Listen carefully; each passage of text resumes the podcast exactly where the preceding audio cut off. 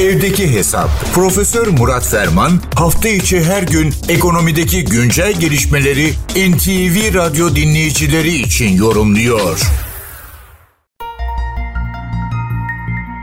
İkinci Dünya Savaşı'ndan sonra kurulan ve şu anda hakim olan ekopolitik sistemin, düzenin, rejimin temel unsurlarından bir tanesi borç ve borçlanma.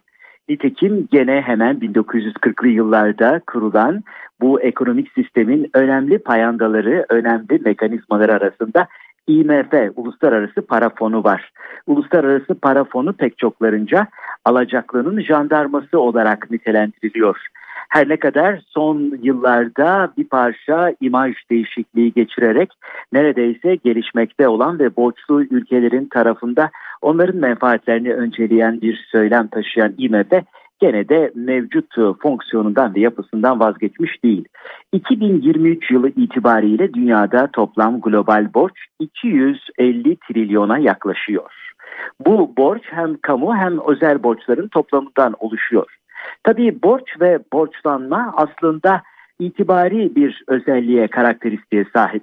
Yani borç almak ya da borçlanmak tamamen iyidir ya da tamamen kötüdür diyemeyiz.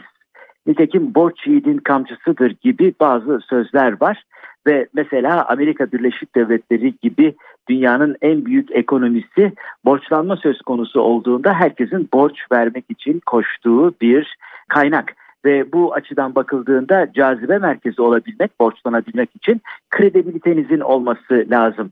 Esasen temel olan mesele de borçlanma yönetimini doğru bilebilmek ve borçla elde edilmiş kaynağı doğru yerlerde kullanabilmek. Şu anda söz edilen bir borç krizi aslında çok da yeni bir başlık değil. Nitekim IMF Başkanı Kristalina Georgieva %15'lik bir düşük gelir ligindeki ülkenin hali hazırda borç ödeme güçlüğü yaşadığını ve bir ilave %45'lik oranın da bu sıkıntının hemen kapısında olduğunu söylüyor. Yani borçlular arasında özellikle düşük gelirli ülkelerin neredeyse %60'ı böyle bir sıkıntıyla karşı karşıya. Yükselen pazarlarda ise bu oran %25, dörtte bir seviyesinde. Tabii bu arada Sri Lanka, Gana ve Zambiya'nın hali hazırda temerrüte düştüğünü de bunun da artık e, kayıtlara geçtiğini de açıklayalım. Tabii pek çok ülke de bunları takip edebilir. Ne yapılmalı, ne edilmeli? Tabii netice itibariyle kayıp bir 10 yıldan bahsediyoruz. Pandemi dönemi, artan enerji ve gıda fiyatları, yükselen e, faiz oranları, güçlü bir dolar, global yavaşlama, tedarik kaynağındaki sıkıntılar işleri zorlaştırıyor. Özellikle borç yükü altındaki ülkeler ne yapacaklar bu bilinemiyor. Peki dünyada borçluluk açısından durum nasıl? Bir numaralı borçlu şaşıracaksınız Japonya. Milli gelirinin %237'si e, kadar borçlanmış durumda. Ama Japonya'nın itibarı da fena değil yani onu da vurgulayalım. İki numarada Yunanistan var %177 gayri safi yurt içi hasılasının. Sonra Lübnan geliyor, İtalya, Singapur, Kap Verde, Portekiz, Angola, Butan, Mozambik hemen sonra Birleşik Amerika geliyor. Yani dikkat edecek olduğunuz gibi bu borçlanma sırasında bazıları parasızlık ve düşük itibarsızlıkla, bazıları da yüksek para ve yüksek itibarla bu listeye girmiş durumdalar. Türkiye listenin çok alt sıralarında.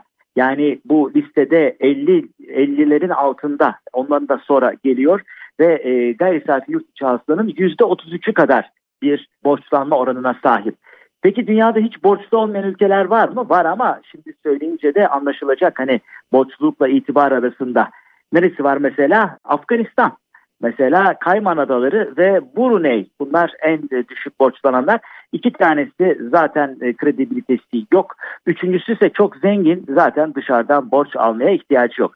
Görülüyor ki bu borçluluk ve borç sadece tırnak içinde ihtiyaç veya garibanlıktan ya da yoksulluktan ortaya çıkmıyor. Ya zenginler daha fazla borç almak istiyor, başkasının parasıyla refahını sürdürmek istiyor ya da garibanlar ya da yoksulluk içinde olanlar elbette bu kaynaklara erişmek istiyorlar. Peki ne olacak? Eskiden bu tür yeniden yapılandırmalar ki borç ödemenin biliyorsunuz e, önemli amentülerinden kurallarından bir tanesi bu Ödeyemediğiniz zaman yeniden yapılandırma yapılıyor. Kişisel borçlarda da böyle, kurumsal ve ülke borçlarında da böyle. Daha evvel 1980'li yılların sonunda 89'da bu meşhur 83'teki Güney Amerika krizinden sonra Amerikan Hazine Bakanı Brady o dönemde Nicholas Brady'nin e, adıyla anılan Brady yapılandırılması, Brady tahvilleri ortaya çıkmıştı. Borca karşılık yeni tahviller veriliyor. Bazı uzmanlar şimdi de böyle bir açılıma gerek duyulabileceğini iddia ediyorlar. Bakalım ne olacak? Son söz şu, borç e, itibari kendisi itibariyle ne tür bir kavramdır? Doğru kullandığınızda yararlı ama doğru kullanılmadığı zaman ise belki de en zararlı toksik bir ekonomik faktör olarak karşımıza çıkmaktadır. Bu genel değerlendirme ve bilgi paylaşımı çerçevesinde değerli dinleyenlerimize katma değeri yüksek ve yüksek katma değerli bir gün diliyor. Huzurlarınızdan hürmetlerle ayrılıyorum. Profesör Murat Ferman'la evdeki hesap sona erdi. Kaçırdığınız bölümleri www.ntvradio.com.tr adresinden dinleyebilirsiniz.